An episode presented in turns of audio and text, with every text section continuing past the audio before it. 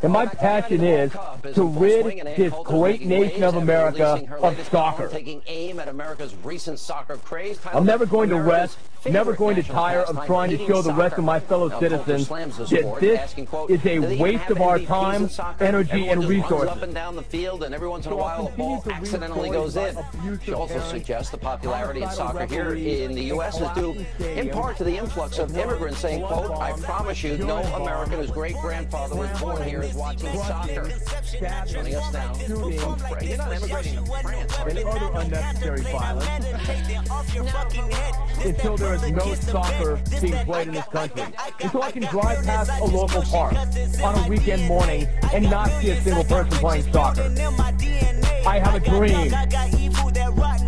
I will not rest until I see nothing but baseball, football. I just win again, then win again like Wimbledon I serve. Yeah, that's him again. The sound that engine in is like a bird. You see fireworks and Corvette tires skirt the boulevard. I know how you work. I know just who you are. See, use a, use a, use a bitch. Your hormones probably switch. Hello and welcome. This is your Let's Fix Football for this week. This is your host, Gabe Lezra. I'm joined, as always, by Evan Mateer, my man.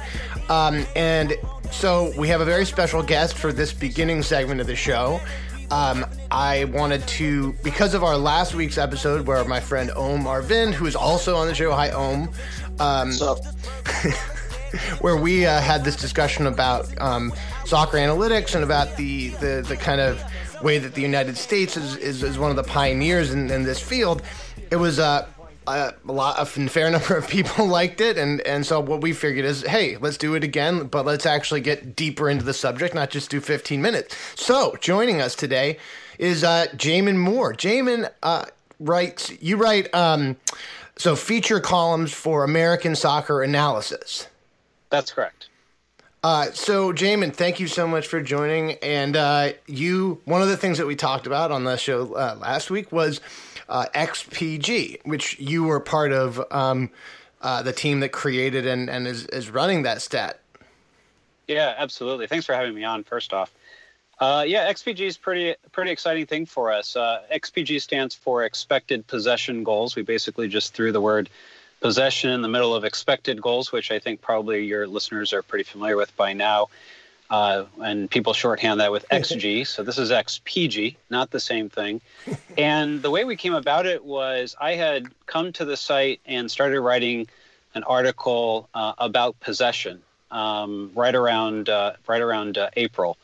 And at the same time that I wrote that article, uh, another guy joined the site and began writing uh, by the name of I think it's Chu Chu Hay is how you say it, and uh, he is uh, he uh, runs the uh, Tactics Platform website, and he also came in and he did some some work on possessions, and we kind of got together and said, hey, let's start seeing if we can come up with a better way to describe the value of possessions, and uh, then we added Eliot McKinley to kind of our little group. And uh, as part of you know the broader American soccer analysis team, we've kind of focused in on this topic for now for for a bit.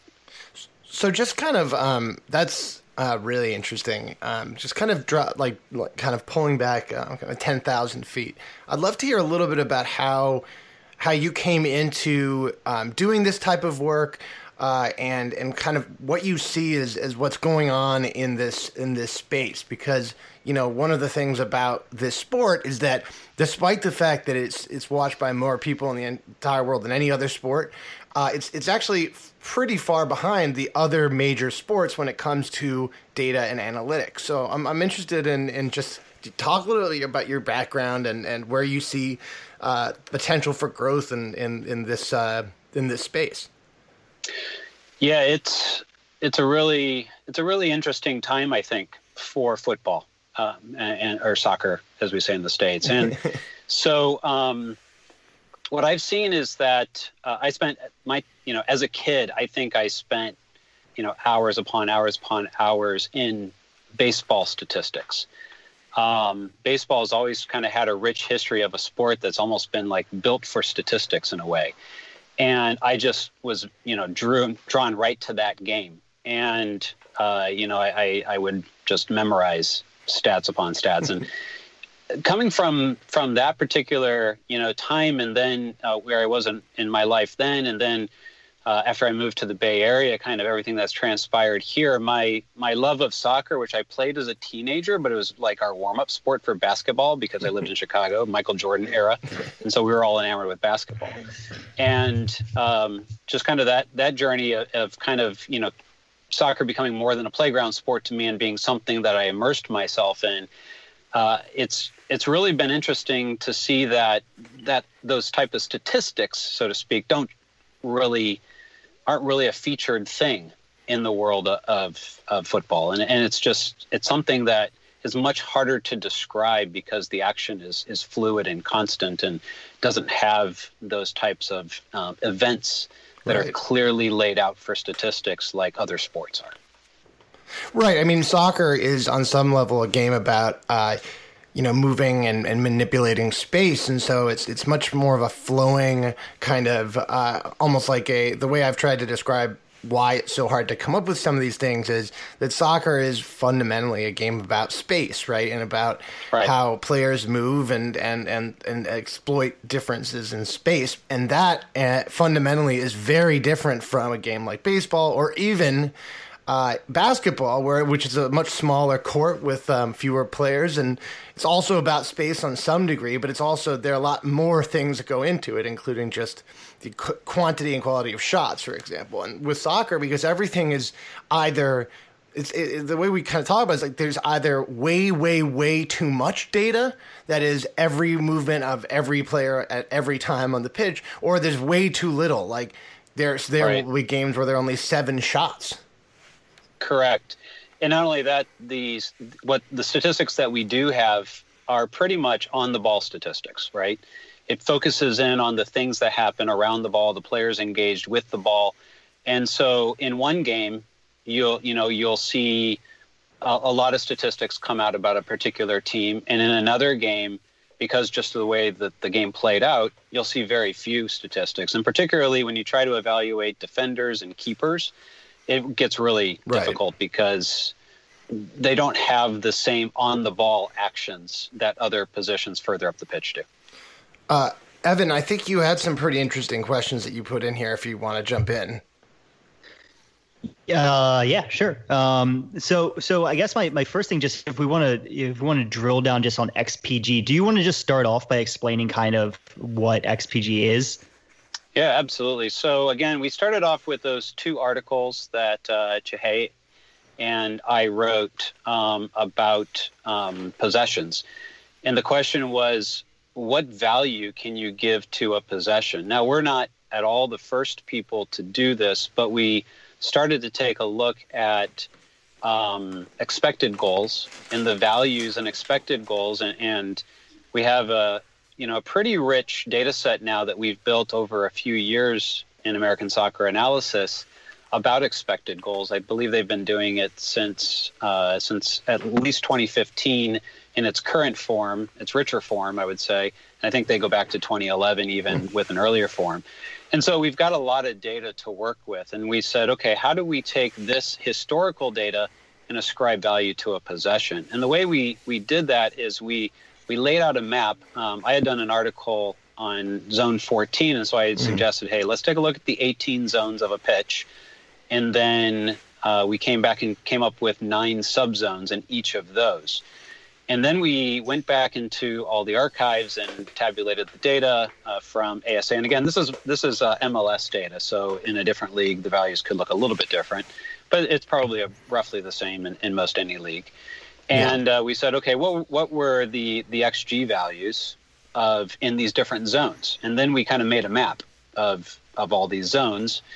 Uh, I think the math works out to 172. Um, and mm-hmm. so we had 172 zones. And so our first article on just something we called XPG, expected possession goals, uh, Cheuk Hei wrote one, I wrote one, and we uh, kind of you know came at it from different angles and it was just kind of, uh, hey, what value do you ascribe to a possession?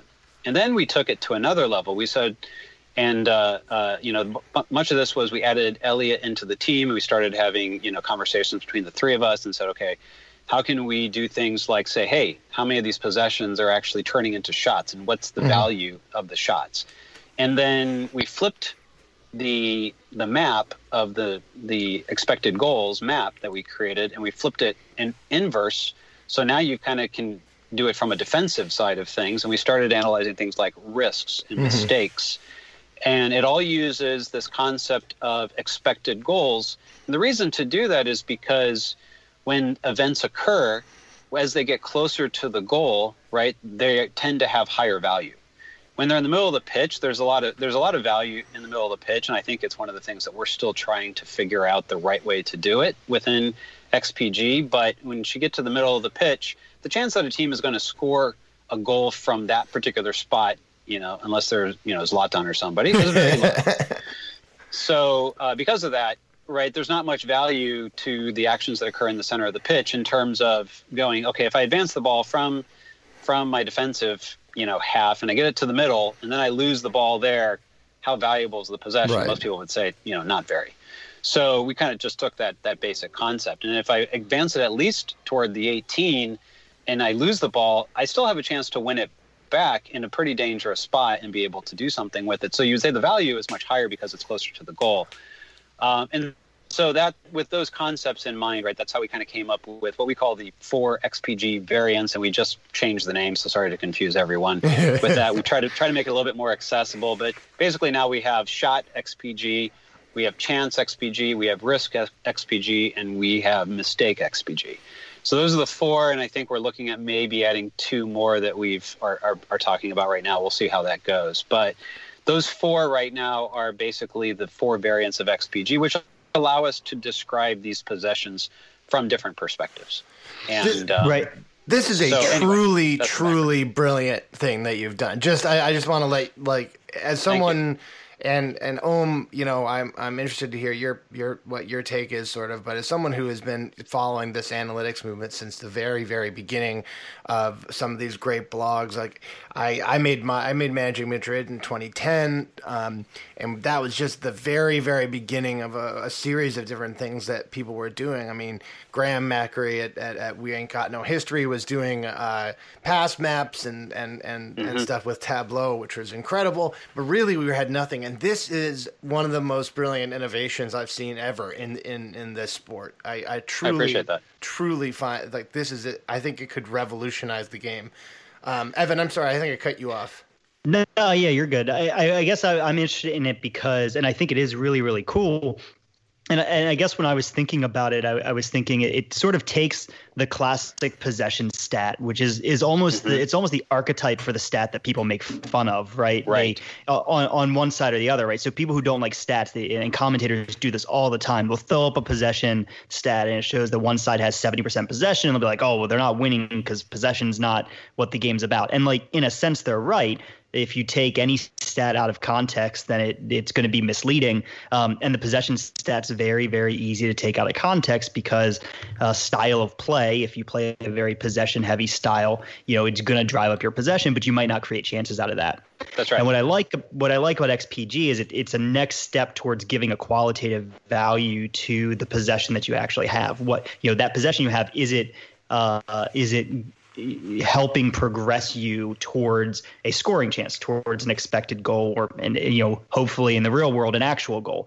I, I guess my, my my question is, does it still is, is it still subject to some extent to the same critique of the possession stat where it's going to be heavily it could be heavily affected by style of play so you know for example a team that does play a heavy possession style game that has a solid midfield and can progress the ball to the final, you know, to the, you know, around the 18 yard box, but they're not good at creating, you know, solid chances in the box. So they pass it around a lot in the final third, but they don't really generate chances, but they might look pretty good on XPG. Or is that right. not something that would show up a lot? No, you're, you're 100% correct. And so this is why we didn't settle with just the initial XPG. This is why we felt it was important to add things like the risk XPG. Mm-hmm the shot XPG. So you can now start to talk about okay, you know, if a team generates eight XPG per game, what does that actually tell us, right? And just mm-hmm. might tell us that they held on to the ball a lot. Not, you know, I I live in the Bay Area. We've got a team here, the San Jose Earthquakes. They're very bad this year. uh, they just lost five one a couple weeks ago to Sporting Kansas City, who's the best team in the Western Conference. Uh, in my opinion, and also in the table's opinion. And they, uh, you know, they lost five one. But then when you tabulated the XPG after the game, and you can actually see the XPG game flow. We've got a Twitter account called uh, GameFlow XPG if people are, want to check that out you'll actually see that the earthquakes had more XPG. Well, the reason for this is quite simple. Um, it was held, the ball was held onto by the earthquakes in the second half because Sporting Kansas City had a three, four goal lead and just chose to pack it in, right? So now all the possession was with the earthquakes and they, they scored a goal. But generally speaking, you would say they weren't they weren't all that dangerous with it because you know they were working the ball around the 18 yard box, but they didn't have a lot of opportunities inside it. So one of the things that I, I think you would probably find out is if you looked at the shot XPG, you'd probably look at, well, the earthquakes didn't convert very much of that chance XPG, what we used to call positive XPG in our initial articles, into the shot XPG, or what we called successful XPG in the initial articles. And so the conversion of your chances to shots, which is kind of where, where we went with these terms, is probably pretty low. Now, if I was the New York Red Bulls, I don't hold on to the ball very much. I play very direct, right?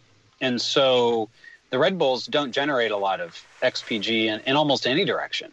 But what they do uh, is they convert a high amount of shot XPG, hmm. uh, or chance XPG, sorry, into shot XPG as a percentage. And if you take a look at that, you go, they're one of the better teams in taking the chances that they do have and creating a shot out of it. Hmm. Whereas if you look at a team like the Columbus Crew, they play very much out of the back, and it's uh, Eliot's favorite team, so we spent a lot of time talking about the Crew. and they play out of the back, and so they they hit the ball around the back until they find a spot to attack forward, and then they attack forward rather quickly. So what you see with them is they actually generate a lot of risk XPG, hmm. but because they don't turn the ball over in the back very often, their mistake XPG associated to that is very low. So we've created these four variants because they will tell us a lot about the style of play. I'm not going to say if you're playing correctly or not. I'm not going to say that you're better than another team or not, but I will be able to say what style you played in a particular game with these variants, and then you can say that's good or bad compared yeah. to the style that we're trying to play. And I think that's right. the next level of this is to try to go, okay, well, what is each team trying to accomplish mm-hmm. with their particular style, and how does XPG relate to that, and are they accomplishing their goals? One thing that I thought was really cool about kind of the the risk XPG um, is the way it reflects how important uh, pressing and counter pressing has become. Mm, yes. um, you know, it really highlights what has been known for a long time, ever since you know the the pressing revolution or the, you know the increase of pressing has happened, which is the idea that you know winning the ball in a dangerous area quickly after losing the ball generates you know a lot of high quality chances. And when you look at your map for uh, I guess it would be the risk XG map um, mm-hmm. table. It, it really reflects that. It really shows you why you know having that high press is so valuable in generating chances. That's right. You can also look at then the mistake XPG that you forced upon the other team to say not only did we win the ball in these dangerous areas, but we turned those mistakes into high value opportunities. And uh, you know, and potentially down to expected goals and, and, and, and actual goals. Mm-hmm. So yeah, I do think that, and this is we're just getting off started off on this. We're we're we're pretty new. Um, we've we've put the metrics out there, and now we've got a good a lot of good ideas about what we're going to be able to do with them, but we haven't actually published a lot yet in terms of you know trying to compare one team versus another and things like that. We've done some yeah. initial stuff, but there's a lot more to do, so people can look forward to uh, us publishing you know way more in terms of um, at a team level and then we're really kind of looking in at the player level and we're asking a lot of questions about the player data because, you know, if, if I'm a central midfielder and I'm playing in those areas that don't have very much expected goals value, um, how do we, you know, how, how do we compare them to other players in mm-hmm. a, in a metric like XPG? And we're, I think we're still working through some of that. But it is an intention of ours to do this at a team level and a player level. Um, did you want to jump in with anything? Yeah. So I'm, I'm glad we had that discussion about about how these stats describe style and and I like to think I'm part of like tactics Twitter and all of that and mm-hmm. I've noticed that there's a tension between you know the tactics tactical side of the game and the the statistical side of the game at right. least in the people who you know who who are, are pro one or the other, and a lot, especially a lot of tactics guys, just they just are, are, are really kind of aggressive towards a stats guy because they because they believe that it takes away from the nuance of the game, right? And it just doesn't. You just don't see things that the tactic tactics guys do. But what I really like about this statistic is that it, like you guys were discussing, it it it, it describes style. So right as a person who comes from the kind of tactics background, it it helps you it helps you better describe what a team is doing, and it actually actually forces you to look at these stats and provide evidence for your claims. Because a huge critique of tactics Twitter of tactics writers is that we see an event that doesn't happen that often, but because it looks really cool, we like to extrapolate that and pretend that it's a significant part of the game. But if you meld it with statistics like this, you know they're very similar. They're both tactics guys and stats guys are trying to describe the same thing with these statistics, mm-hmm. and if you use them, it, it just enhances one or the other. And I think that's that's something we're you know as as a whole, you know the tactic guys are not they haven't really understood that yet, but I think this just gets us closer to that. Um, and then I had I had a more technical question sure. about about the expected possession goals. So I so when reading one of your initial articles, and I I think you said that in the possession chain, mm-hmm. the the total value goes to everyone within the chain. But right. for for the mistake, right, it only That's goes right. to that one person who made a mistake. So I think someone who's looking at this, especially if they're not that familiar, would ask you, why would you credit the entire possession to everyone in that chain and not just do it individually like a like a person who makes the easy pass only gets that like low expected possession value but the person who makes the difficult play or, or the play in the more significant area gets gets the higher value. And I would say the person asking the question is asking a, a great question. Um, so we are we are trying to work through some of that. Um, what we were looking at doing, and we got away from it, but but we're working with um, Matthias, who within uh, American Soccer Analysis has been responsible for the creation of XPass, and he's helped build our expected goals models and he's now also taken over our expected goal chain and our expected buildup um, as well. And you can find those on our interactive tables on AmericanSoccerAnalysis.com and follow at uh, Analysis Evolved for when we update those tables. But um, what what I was trying to work uh, with the guys on is saying, hey, I, I really at some point want to bring this back and be able to use it in a direct comparable to expected buildup or to expected goal chains, which are other metrics um, that uh, that your listeners may be familiar with. Um, and you know, I would like to be able to draw that correlation. And one of the things that both expected buildup and expected goal chains do is they credit everyone uh, in the buildup with uh, the the expected goals that come at the end. So, in some way, what we're trying to say is, hey, even if you make the simple pass that unlocks the defense, um, you may have made a simple back pass, but then you drew in the defense, right? And you were able to now break lines with the next pass.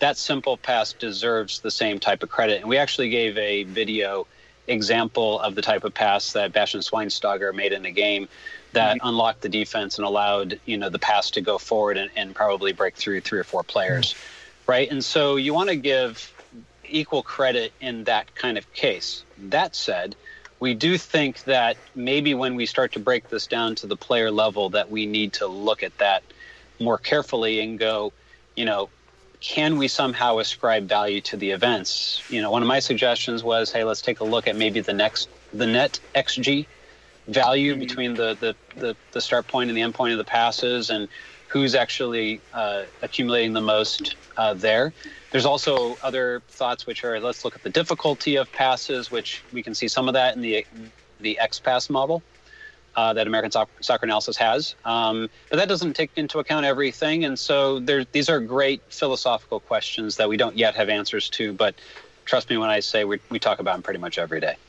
So just kind of a, so moving away from that, something that's more general and less technical. So an argument a lot of more traditional fans have against stats in, in general are that it makes the sport more boring and that it makes it less enjoyable and, and mm. therefore it's bad for the game even though it might give you a little bit more insight so I personally don't agree with that viewpoint, but I can understand why people say that, right? Because spreadsheets and numbers can be kind of daunting, especially mm-hmm. for fans who are trying to get into the sport. And I was just wondering what you thought about that whole discussion.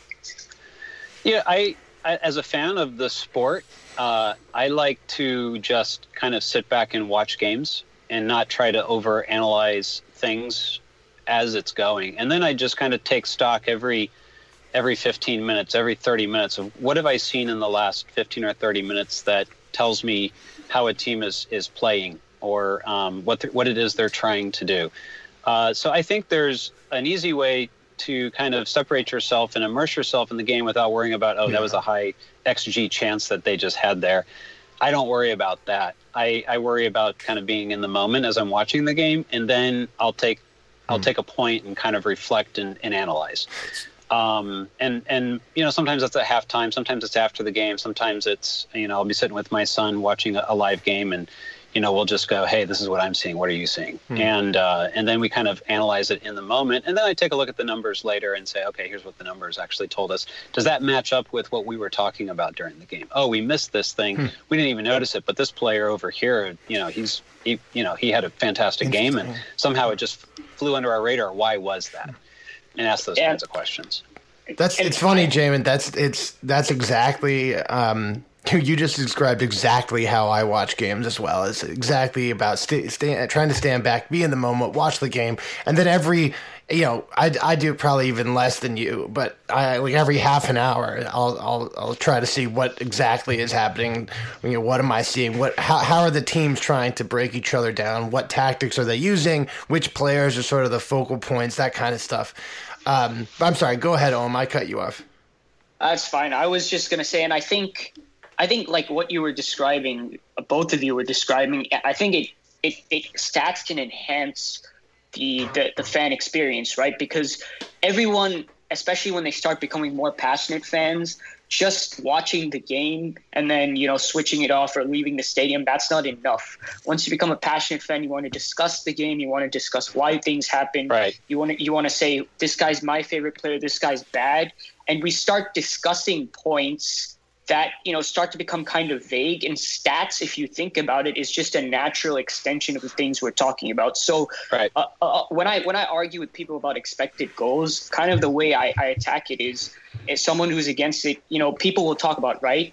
That team should have won but they don't they don't they can't really explain why right? Like you because right. the score line sometimes lies. The team will win 1-0 but your team will have 30 shots and you'll say well we should have won and when you ask them why, eventually they'll come to saying something like, the quantity and quality of shots that we created is the reason we should have won. And that's exactly what expected goals is. And that's exactly where our stats movement is going. And I think when right. you think about it that way and understand mm-hmm. statistics mm-hmm. that way, you realize how it can enhance your fandom. Yeah, it's ultimately, I mean, what what is so wonderful about sports, but so many people like about it is is this kind of not just banter, but like the ability to talk to your friends about it. And you yeah. know, a lot of sports fandom is sitting around with your buddies saying, "Oh man, this this player is a bum.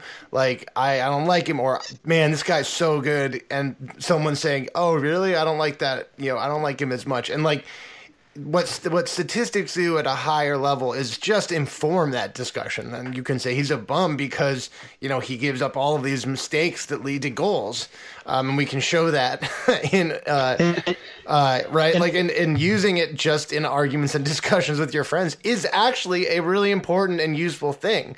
Um, additionally, though, I think that that's. Uh, I, I, just to just to add on that, I think that's one reason why Americans are are kind of on the cutting edge of soccer analytics is because we're more comfortable with those statistical arguments being a part of what makes sports fun because we've been mm-hmm. doing it with baseball for a century now, right? We've had bat just basic stats like batting average and, and wins and ERA and things like that have been around forever, and we've right. we've been using them forever to argue about baseball. Yeah, that's true. Um, and so it's created a foundation where we understand how that plays into a really enjoyable and very organic fan experience that you know people in other countries that don't have that tradition might be less comfortable with. So, Jamon, yeah. I wanted to ask you what, what you thought about why you know the United States was sort of, and I I think it, we are here in this country. It's kind of strange because we just sort of uh, are just kind of being birthed into an era of, of players that have the potential to be very strong, and people are actually actually really caring, and we, MLS is like a, a successful league that's expanding and all that stuff. But why are why are we on the cutting edge of uh, football, soccer analytics? What's going on? Why like why haven't hasn't this happened already in in England or Germany? I think there's just I, I, think you guys hit on it in your previous comments, but I also think that you know there's the rich tradition of hey, the thing that matters is goals in the back of the net, right? And you know that's the common thing you hear when you start talking about these types of things with with a lot of people, and so. I, you know, there, there's a little bit of all that. I, I think there's something that doesn't get talked about all that much, which is that you know we've we've kind of led the world in terms of you know the digital revolution and and the computer revolution, the dot com industry, and and these types of things. And I wouldn't I wouldn't underestimate the value of what those technical skills have brought to this type of conversation. So if I look at the people in in American soccer analysis just as a microcosm uh, of this type of person, right? I see data scientists, I see people involved in you know genome research mm-hmm. on the education side. I I see uh, very highly skilled people who just happen to really be passionate about the game of soccer, and they go, "Hey, I've you know I've got this skill. How can I use my skill to enhance my enjoyment yeah. of the sport?" And I think that's a lot of what goes on in American soccer analysis today, and and frankly, in a a lot of you know websites and podcasts and analytics yeah. you know discussions that happen in the U.S. I think there's just highly skilled, highly technical people that enjoy sports and can see a way to mix the two. Yeah, and that to me is is something that's incredibly special about this country. I think the other thing that's on top of that is, and something that I'm amazed by with you guys at ASA, is that there's actually uh, a problem, and one of the reasons that I've always felt that there wasn't this this revolution sooner is that there's just people weren't taking the data. People the the the, the or right. if they were they were they were hoarding it and not releasing it publicly. Like part part of what Bill James and and and the uh, baseball uh, analytics revolution showed was that if you make the data open source, you can begin to get you know and open to the public. You can get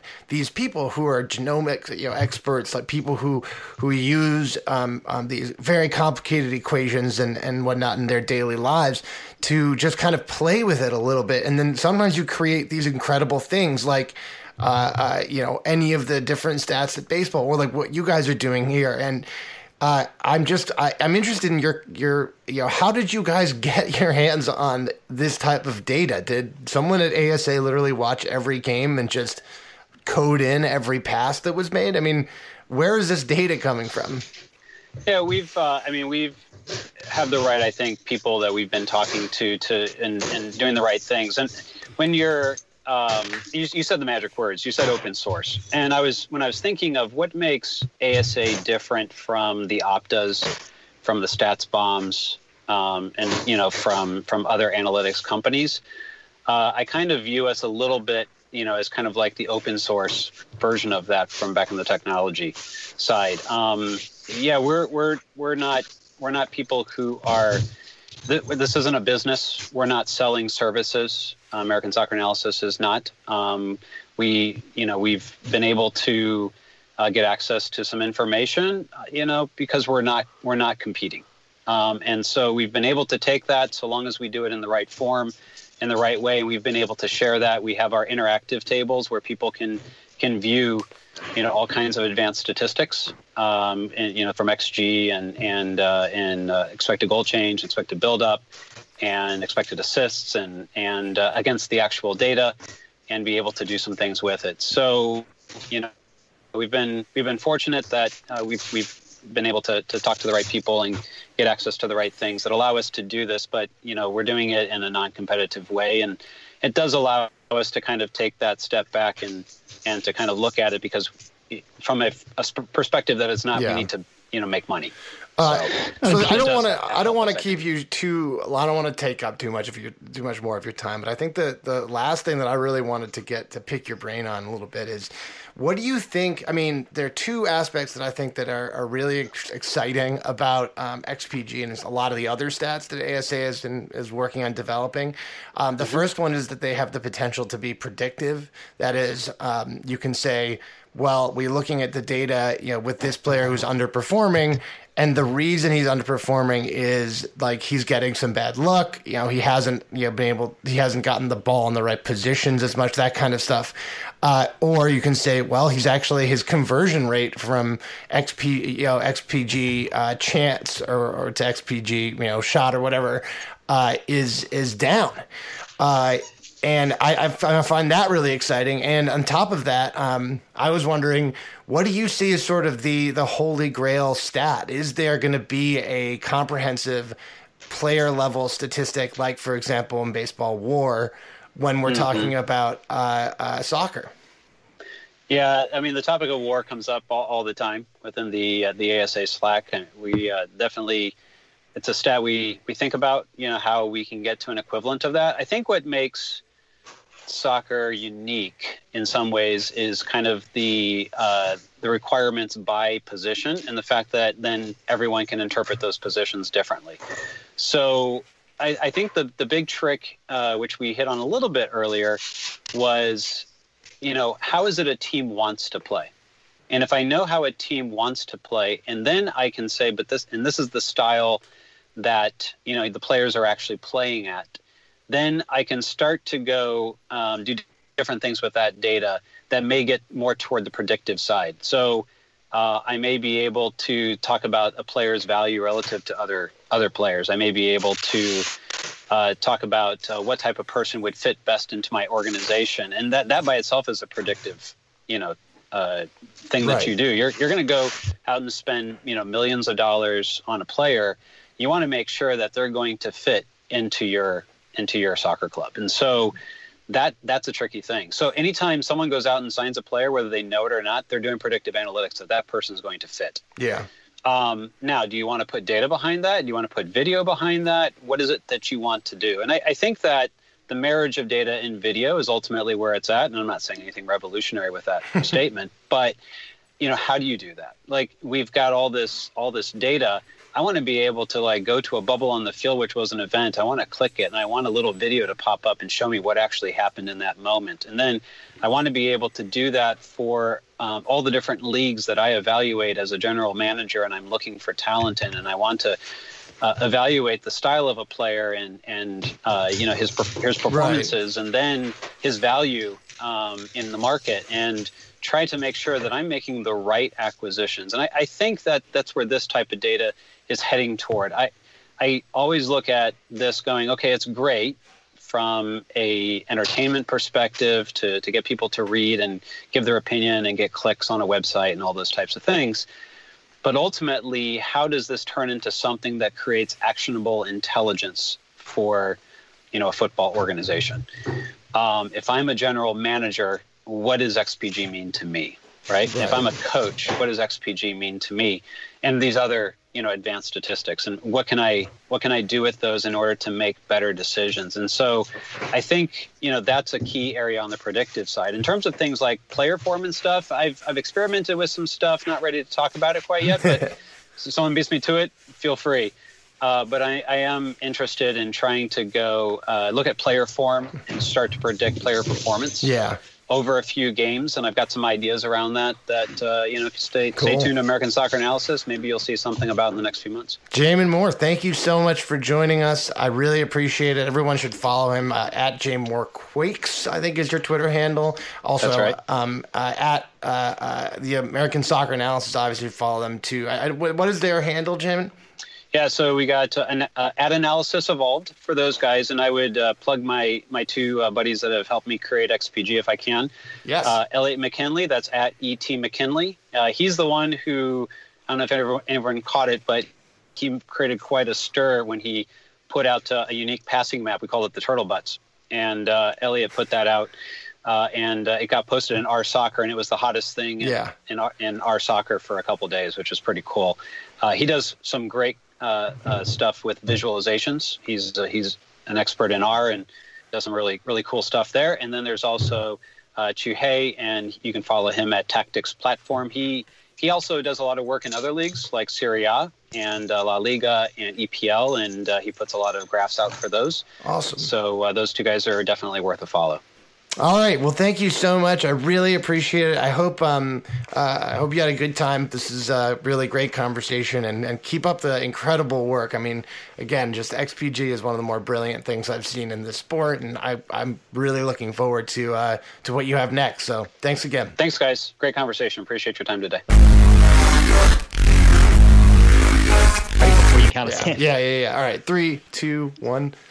And we're back. Um, that was a great talk with Jamon. I think that, um, I mean, to be honest, guys, I think one of the coolest things about the American Soccer Analytics um, uh, ASA crew is that they remind me so much of those early Bill James, like uh, uh, uh, Moneyball guys who th- these stats in America were j- literally created exactly the way he was just talking about for baseball, and they revolutionized that sport. And I, I, I truly believe that we will have a revolution in this sport based on this type of thing. And I, it was just it's, it's really cool that it's really cool to have him on, and it was really really fun to talk to him. So that that that owned. Um, so but we're we onto still, the stu- onto the stupid shit we usually do. yeah, all right, we're gonna go back to being on brand hashtag on brand now um, because uh, this show is ultimately both um, incredibly serious all the time, and um, we also talk about some bullshit.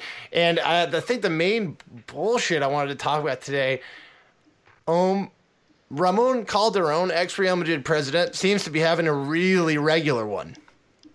I yeah, I I, I like. Uh, I, I think I showed you the tweets right, like a couple hours before this podcast, because I just saw him tweet it out. It this guy, former Real Madrid president, has basically had his entire like his his entire presidency overshadowed by Florentino Perez, the current Real Madrid president, who was also president you know, a decade past. He had a period before Calderon, and so Ro- so Calderon's like entire deal is is twenty four seven. He's trying to consistently devalue, you know, Florentino Perez's time at Real Madrid. Say that you know Perez, one of the most brilliant, you know, presidents from the business side of things.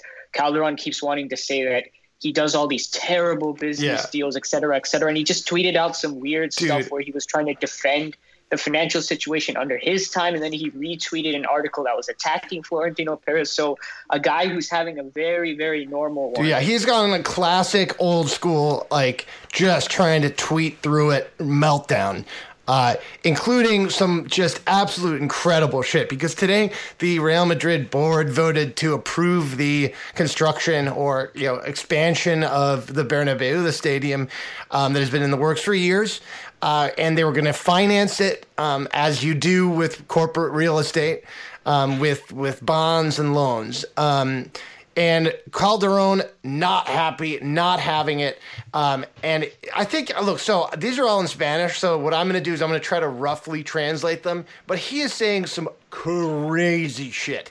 So he quotes, uh, he quotes uh, uh, uh, pe- people who were screaming at the monarch, and and this is what he says about. I swear to God, this is true. He says this about the plan to develop the Bernabeu a little bit, like adding a couple of things onto the stadium. He says, quote, Freedom dies and the chains live, unquote. They shouted at Fer- uh, Fernando VII when he returned to Spain to abolish the Constitution, laugh at the Spaniards, and betray them by becoming the absolute master of the country. I do not know what that reminds me of. Sic Semper Tyrannis, am I right? yeah, you Fucking you, insane person, man. He's having a real, real regular one. He says uh, also today, with the approval of an unnecessary mega loan, the de facto owner of Real Madrid has now become uh, the banks, transformed the club into an SA, which is uh, uh, uh, a basically a LLC, and becomes a real owner. But maybe it's for the ve- the best. The farce is finally over, and you will no longer have to give explanation to those who you have always despised. So like, so Mad- so Madrid took a five hundred million dollar loan. That's right, right? Yes.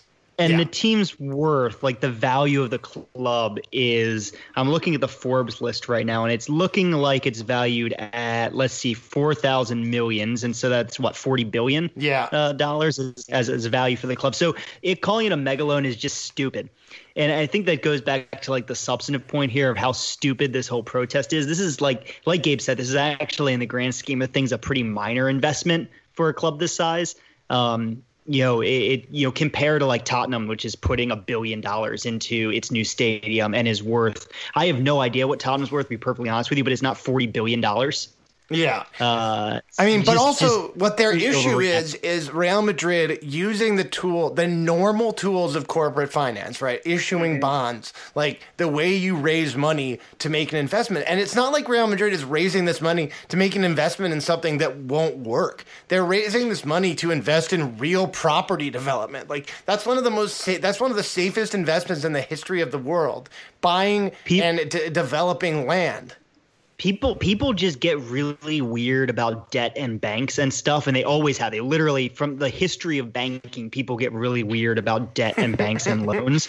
Um, and there's we can have a lot of conversations about why that is especially in a european context why people get really weird about debt and banks and loans. Mm, um, but but it, it, it, yeah you're 100% right that, that you don't you don't just you don't just open a savings account if you're Real Madrid and save up 500 million in cash and then use that to uh, do a new capital investment. That's just 100% not how business works. You always take on debt. They're going to they're going to get incredibly good rates uh, for the debt they're taking on. You know they're going to play pay back single digits in interest um, and they're going to make significantly more than that uh, by time these bonds are paid off and, it's amazing. And that's, but that's the thing. But that's the thing, though, right? Like when when we're defending it, we're saying it's like it's basic, you know, business logic essentially. But the, but the fact is, like the general population, at least of Real Madrid fans, just don't know what basic business business logic is, and it's the role of papers like Marca, you know, to inform the public in an honest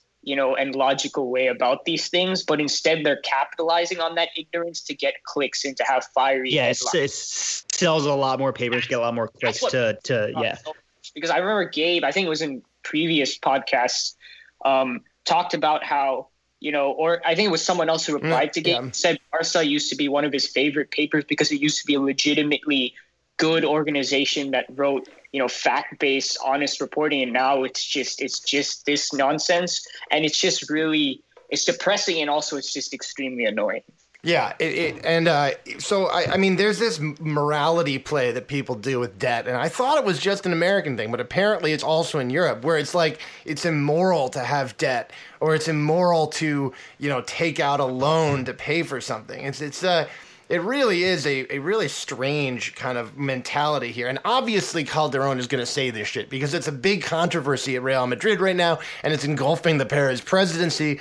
Uh, and he loves that. He loves that so much that he took screenshots. Uh, no, sorry, he took a uh, photos of his laptop screen showing a what appeared to be a presentation that he gave to a board of directors at some point uh, regarding uh, amortization costs that he fixed. I mean, it was fucking insane. And, and, just to emphasize, he took pictures of his laptop with his phone. It wasn't even a fucking screenshot. Yeah, it, he took pictures of his laptop with a phone of a PowerPoint presentation that showed how they had improperly capitalized the amortization and incorporated the amortization cost of something into into and then he as if this is some sort of big, you know, I he, he invented amortization. It's ridiculous. He, he's on the cutting edge of accounting, and so he knows that uh, he knows that you have to amortize uh, the cost. it was it, it it is really great. I really encourage everyone to. He's a very stable accounting genius. Yeah, and he's doing really great. He's he's being normal and having a normal day, as you do tweeting about how the, the president of a soccer club is the same thing as a, as a murderous dictator. it's like it's the same basic idea as one does uh, normally. Uh, in, in, in, other normal news, um, I wrote an article about um, how Real Madrid didn't have a women's team. Uh, oh boy, and, people took that very, very normally. Yeah, people had normal reaction to it, and Om had the great idea to disable comments on the on the article. I, I really as soon as soon as I saw your article go out, I was like, bro, well, first I just disabled it because I was pretty sure you were going to agree with me, and then I messaged you on Twitter. I was like, bro, it's not going to be good because I remember writing something similar where I was just reporting how there were vague plans to create like a third division team or something. And at the end, I just said it was embarrassing that we hadn't like done this already. And the comments are really bad. And then the replies to your article on Twitter just kind of proved how it was going to go. I mean, like, obviously, very, very secure men you know, who are obviously not sexist at all, replying to your article in extremely normal ways. Yeah, well, the I real mean, sexist, the real sexists are the people who want the women's team. Let's be clear. it's a reverse sexism is the problem it's reverse sexism to want to spend money on a team that they're not going to watch. I mean, that means nobody will watch. Okay, Dude. you are spending their club's money on this, and so you're the sexist. My own. This reminded me of that dude that I think replied to something that you wrote, where he was like, "I'm not sexist, but," and then he said like this string of horribly Oh, sexist that, things. that was was- amazing. That wasn't that wasn't reply to me. I just saw that on Twitter. It was like something about how women just need to stay out of sports, and then in the middle of the entire rant, he's like, Yeah, yeah. "I'm not sexist." Like, but these are literally how these people see themselves. They don't think they're being sexist at all. They're like, "Women are lesser human beings who cannot play sports." By the way, I'm totally not sexist. Please do not attack me. That is their fucking logic here. it's amazing. I, I mean, what's really pathetic about it is how like these guys. I mean, they all end up on r slash incel, right? And like that's that's just sort of the logic is like women are both like these objects that we need to conquer, and also. Uh, fragile and terrible and don't do anything correctly and everything they do is bad and boring but you know what uh, to the R slash the Donald guys that are responding to this this bullshit. Women's soccer kind of owns, uh, and if you don't like it, then you're dumb. I'm just gonna say Yeah, it.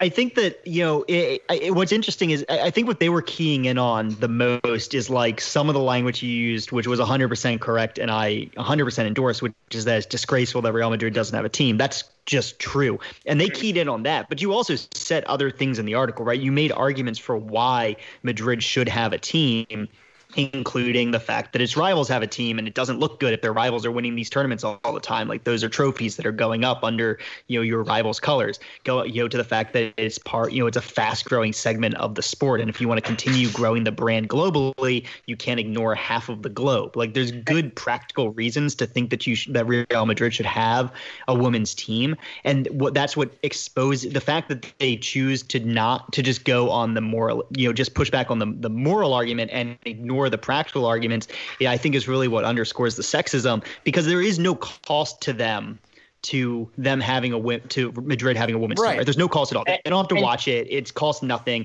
They just don't want it because they think it would demean the brand. And to be clear, it's not just Real Madrid's rivals who have it. It's pretty much every other team in La Liga. It's It's everyone. ev- every big team globally. I think the only big, you know, team in Europe that doesn't have it is Manchester United. They I know did, and they just started one. Okay, so we're literally the only club of any significance at all, and I'm like I'm talking about just like top flight significance that doesn't have a women's team. So there's no way we can make an argument that it doesn't make business sense. We can't make the argument like that, you know, we we can't do it because no one else is doing it. The reason it's growing, first of all, is because interest is expanding. I know Yeah. if there's a Real Madrid's women's team, I'm gonna watch every single game. And but I think I think the thing here is is that people are saying, right, like I'm not sexist, but I'm just not interested. Like, here's the thing: if you're not interested, it's fine. You're not you're not obligated to be interested in any sport whatsoever. And I get it. Like, if you've already follow five sports, like you follow tennis, you follow American football, you're following like two different teams in in, in, in European soccer, and you're following an MLS team as well. To you, you're just not going to be able to find the time. But then, why does it bother you so much? That other people will enjoy. it? Just let other people enjoy things. You don't. Yeah. No one is obligating you to enjoy this. It's no, it's totally 100 fine percent, if you don't 100 want percent right. Just like, so why like is it that other people enjoy it? Yeah, so like I'm an Orlando City fan, and they've got a you know a ve- you know fairly you know well, and they've invested a lot in the Orlando City Pride, um, and I don't really watch much of the Pride, and it's mostly it's not the you know I'm, I'm glad they have the team, but I don't watch it because I don't have you know I have a limited amount of bandwidth, right? And it's all pretty much taken up. Um, but I all at the same same time you- you're 100 percent right that like the conclusion from I don't have enough time to watch that is not burn it down. Mm-hmm. Right, and and you know the, these same arguments, like these people probably don't know or watch that definitely don't watch, but don't know that Real Madrid has a basketball team that's associated with it, and that makes even less fucking sense than a women's soccer team, right? Like there's a Real Madrid basketball team. You guys, these people, these same people are like, oh yeah, you know, it's don't call it a disgrace. It's like blah blah. You know, it's it's their fair fair and correct choice not to not to like expand and then do all this shit. It's like yeah, but they have a fucking basketball team. So what the fuck do you? What do you? I mean, this is a soccer club that owns a basketball team, yet they don't want to have a women's soccer team. It's so fucking stupid. And I think, and I think another thing to emphasize is right. Like a lot of people make the arguments that Real Madrid's just we already we already established that you know you can't have business reasons to justify it but people anyway will go and say real madrid's a business so they don't have any sort of moral obligation. Like first of all i don't think like the moral obligation is the way to argue because there's so many better ways to go. But if you want to talk about moral obligation you should you should acknowledge the fact that Real Madrid openly and boastfully at times says that we're more than a business. We're a club of values. If you look at Steven Mandis's book, like Real Madrid just they want to shove that in your face, right? We're a club that has class, right. honor, all of this. Well, if you're a club that if this is how you want to present yourself, then you can't then hide behind the fact that oh we're just a business. And and Real Madrid more than any other club besides maybe FC Barcelona is all about how we're all values and shit. So if you want to be about values and shit then this isn't this isn't excusable. Yeah I that exactly. That's exactly right. And Evan you're right that they of course they didn't focus on the fact that the women's world cup was wildly widely watched that it was incredibly fun and that the that that women's professional soccer is expanding very rapidly and is uh, a uh, uh, not a money losing proposition for most of the teams. Like the Spanish league sure it's behind but Barcelona and Atletico both have clubs and they don't lose money on it. So like if you want like this to me i mean I really do feel strongly about the moral argument because I really like that Madrid, uh, or I like the idea behind Real Madrid that that they are the, a club with señorío. But I. I also so I feel like there is a strong moral argument, but I also think it's a fucking practical argument. Like Real Madrid, if they invested a, a fraction of what they invested in the male team, could create the best women's club team in the world. Like it would not actually be that much like that that hard to get all of these women from the United States who are so good and like just put mm. them all on this fucking team together. I mean, for mm-hmm. what for what is invested in the women's game, you know, in, in, Europe generally, they could make the best team in Europe for the cost of a fringe first team player on the on the men's team. Like that's that's yeah. Lucas Vázquez would be about how much they they right. You could you could literally trade you could trade his wages for having the best team in Europe. And, and and that's another thing people don't understand, right? Like these women, these women's players, a lot of them, especially if they're not stars, they're not on Cristiano Ronaldo wages. They're on really really low wages, inarguably being paid a lot less than what their labor labor is worth. Like so, there's just not a financial argument against this, right? Like if we and the thing I'm scared about, like if we're planning to make a team, is that if we wait too much longer, is that clubs like Barcelona, clubs like Manchester City are going to start finding all the really good players. They're going to build up a legacy. They're going to build up a history in the competition, and we'll we'll be playing catch up. Like part of Real Madrid's and stuff is that we've been the best team since like modern history in the 1950s. And we want to continue that with the women's club, we need to we need to get in right now and start building a team. Yeah. Because we're going to be behind everyone else, and it's that's not going to be fun, right? If you want to create an attractive product to fans who are used to winning, you want to get in now and start buying up all the good players and start being competitive as soon as possible. Exactly. And it's not going to get cheaper. Like it's not going to get cheaper right. at all, right? In mm-hmm. five years, it's going to be a lot more expensive to do this. Yes. Right now, you can. It'll be a Lucas Vázquez, but it is only. It only takes a little bit to suddenly say, oh wait this this product is worth a huge amount. Then the women yeah, start just, demanding more money as they are worth like to be paid at least what they're worth. Then suddenly fifa actually holds a, a world cup that isn't on artificial turf uh, and uh, and everything starts to take off. I mean the world the women's world cup is this summer in france.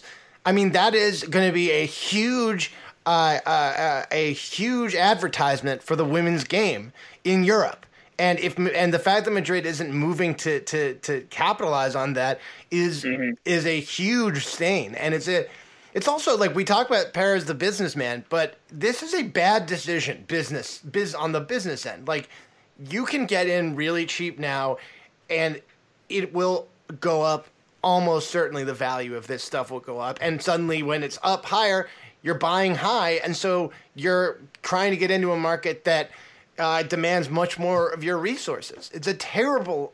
I mean, it's just it's morally incorrect. It's a bad financial decision, and the people that are fighting. Like who disagree with this are only disagreeing with it because they literally specifically don't want it, and they don't want mm-hmm. it because they don't like women. That's my thing. I, That's my take. I mean, that sums it up pretty well. And I like, I remember I, I wrote an article that's only like sort of related to this. It was on like the the in the World Cup how like the cameras would go in and like there there were these like weird dudes who would like focus in on a hot woman yeah. all the time. And that was the only thing they do. And part of my point was in that article was there's only one way which men want to accept women within this hyper masculine yeah. space that we built for ourselves and it's that you have to be there for our pleasure otherwise you just do not have a space at all and there's multiple examples how, of how we'll aggressively push out women if they don't fit that like one boxed out like place we've set for them and this is a this is like the basic biggest example of this because this is not just women want, wanting to be equal fans of the game, wanting to write. They want to be players as well. So this is the biggest threat to guys who just feel yeah. this sport is for us and us only. Yeah. And if you are having just a guttural, angry reaction against women coming into the game like that, just just think about it. Just think about why you're having such an angry reaction, and think about how you view women's place in the game. And I think that will tell you a lot about how you view women, how you respect them, and whether you truly are sexist or not. Because a lot of that is just a gut reaction from a lot of dudes who are just used yeah. to this being a men only space. And that is going to change whether you like it or not. And I think there's space here totally. as things are changing for men to introspect, be honest with themselves, and change. Yeah. And no one is saying, and, and if you're having this reaction, you think about it and, and, and do a little bit of self critique. And you actually can make like changes in the way you you think about things and look at things. This is what we're this is basically what it comes down to. Like I I I think everyone at some point in their life has ha- held views that they now don't hold, right? You don't unless you're Donald Trump. You don't just have views and then when people present you with good arguments, just reject them out of hand, right? Like you you change and you develop and you become a better person. And that is something that I'm hoping I'm hopeful that that we can see with with this with with soccer. So um, all right, and last thing, this is the end of the show. Um, I just want to shout out because we haven't done this yet, but shout out to the guy who DM'd Neymar and used the, his DM with Neymar to store links to porn that he wanted to watch later. uh, that is a unbelievably funny move. Um, it is very funny. Neymar responded to it, which is the funniest part. Even funnier. Uh, so he basically said, "Yeah, man, I I don't think you're going to see this. I'm going to use this DM to store porn links that I want to watch." And then later, Neymar just responds with, "Ha ha ha ha ha ha ha." Because it's funny as hell. oh my god! All the fucking ways to store porn. That's man. amazing. Jesus what are you Christ. doing? Like, what are the things that went into your head to make you decide that this is what you want to do? It's fucking insane. I, like, I don't. I like to it. think that this is the. I like to think this is a cutting edge of like a new meme, right? So like we'll start using celebrity DMs for like our to do list yeah, yeah. And it's just like, yeah, I just have to pay pay cable bill, pay power, go to the grocery store. It's just like in fucking Cristiano Ronaldo's uh, fucking Twitter DMs. Uh, so shout out to that dude. Um, you know, you're you're kind of a king, and you know what? Shout out to Neymar for for for popping in and laughing at him because he deserved to be laughed at. All right, everybody, that's your Let's Fix Football for this week. Thank you, Om, for coming back on to talk stats and shit with us. Evan, um, we'll talk to you next week. Yeah, man. Catch you later. Bye. Change? Shit. I guess change is good for any of us. Whatever it takes for any of y'all niggas to get up out the hood. Shit, I'm with you. I ain't mad at you. Got nothing but love for you. Do you think, boy? Yeah. All the homies that I ain't talked to in a while. I'ma send this one out for y'all. Nah, I mean? Cause I ain't mad at you. Heard y'all tearing up shit out there, kicking up dust, giving a motherfuck. yeah, niggas. Cause I ain't mad at you. Now we was once two niggas of the same kind. Quick to holler at a hoochie with the same line. You was just a little smaller, but you still roll. Got stressed to YA and hit the hood swole. Remember when you had a Jerry curl, didn't quite learn. On the block with your Glock, tripping off Sherm. Collect calls to the tilt, saying how you changed. Oh, you a Muslim now, no more dope game. Heard you might be coming home, just got bail. Wanna go to the mosque, don't wanna chase tail. It seems I lost my little homie, he's a changed man. Hit the pen and now no sinning is the game plan. When I talk about money, all you see is the struggle. When I tell you I'm living large, you tell me it's trouble. Congratulations on the wedding. I hope your wife knows she got a player for life, and that's no bullshitting. I know we grew apart, you probably don't remember. I used to think for your sister, but never went a bender. And I can see us after school, we bomb on the first motherfucker with the wrong shit on. Now the whole shit's changed, and we don't even kick it. Got a big money scheme, and you ain't even with it. Knew in my heart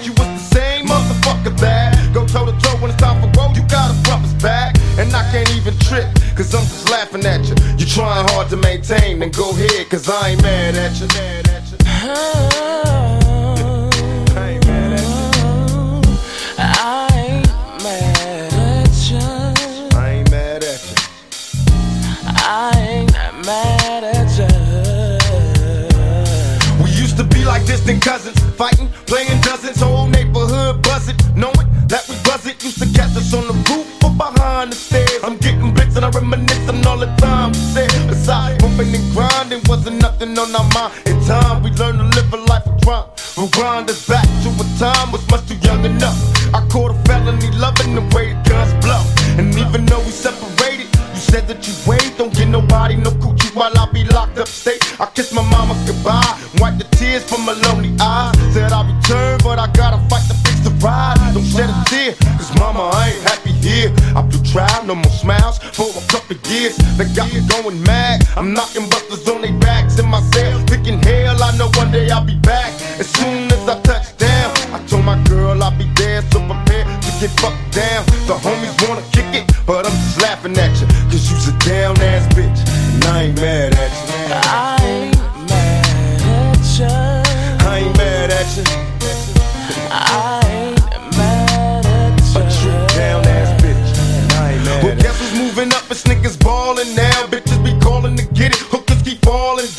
went from nothing to lots. Ten carats to rock. Went from a nobody nigga to the big man on the block. He's Mr. Local Celebrity. Addicted to moving key. Most hated by enemies. Escaping the luxury. See, first you was our nigga, but you made it. So the choice is made. Now we gotta slay you while you faded. In the younger days, so full of pain when the weapons blaze. Getting so high off that bomb, hoping we make it to the better days. Cause crime pays, in time, you'll find a rhyme ablaze. You'll feel the fire from the niggas in my younger days. So many changed on me, so many try to plot. That I keep a Glock beside my head, when will it stop? Shall God return me to my essence? Cause even as an adolescent, I refuse to be a convalescent. So many questions, and they ask me if I'm still down. I moved up out of the ghetto, so I ain't real now. They got so much to say, but I'm just laughing at you. You niggas just don't know. But I ain't mad at you.